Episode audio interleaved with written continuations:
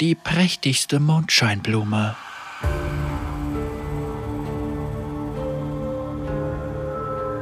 Evelyn schlich durch die geschäftigen Straßen, ihr Körper ein weiterer Schatten in der Nacht. Ihre Augen schimmerten in der Dunkelheit, welche allerdings nur ein sehr aufmerksamer Beobachter ausmachen hätte können. Trunkenbolde, Seemänner und Dirnen plauderten in einem Durchgang in der Nähe und waren sich der Anwesenheit einer Dämonin im Dunkel völlig unbewusst. Die Dämonin hingegen sah sie klar und deutlich und beurteilte sie mit einem kritischen Blick. Evelyns Augen wanderten zu einem Mann, bewegungslos in der Gosse mit einer Flasche Rübenwein in der Hand.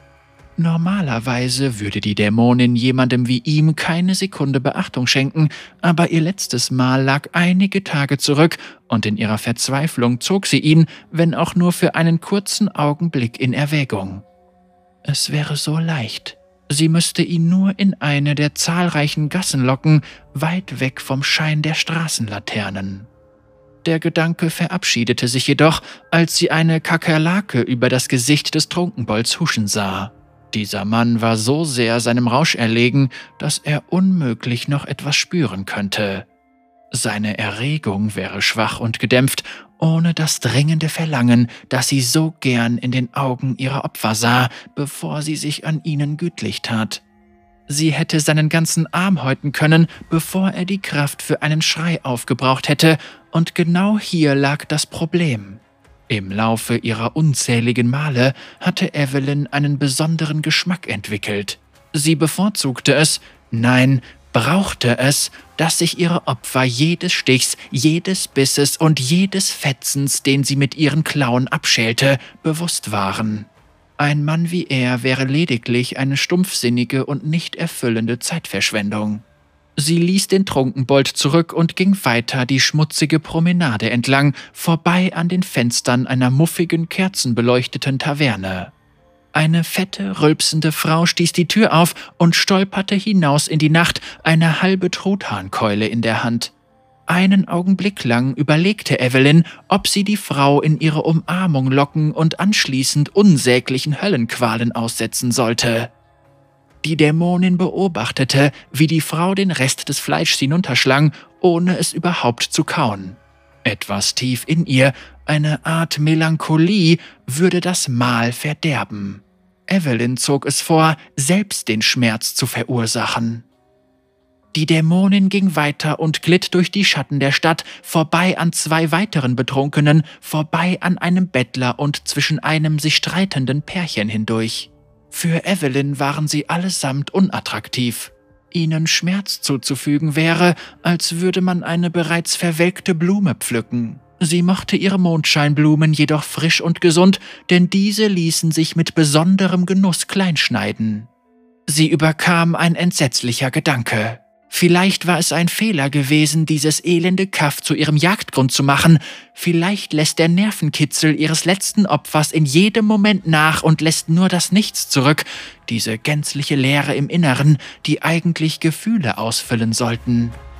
Da sah sie ihn, dieser Herr, der gerade eine der edleren Kneipen verlassen hatte, strahlte geradezu.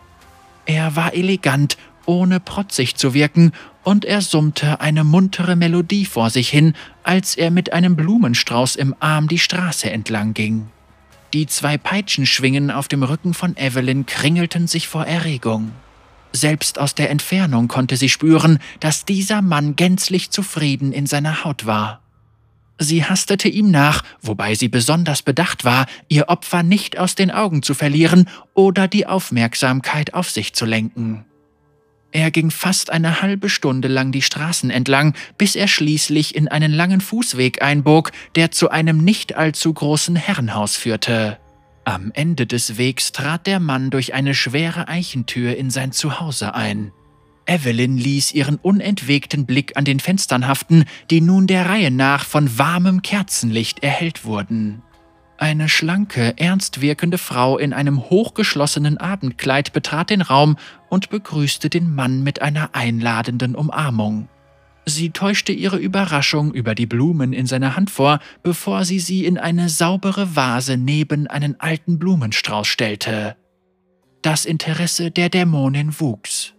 Einen Augenblick später liefen zwei Kinder, sicher noch nicht lange auf ihren eigenen Beinen unterwegs ins Zimmer und klammerten sich an die Beine des Mannes, wobei sie breit grinsten und ihre kleinen Zähnchen blitzten.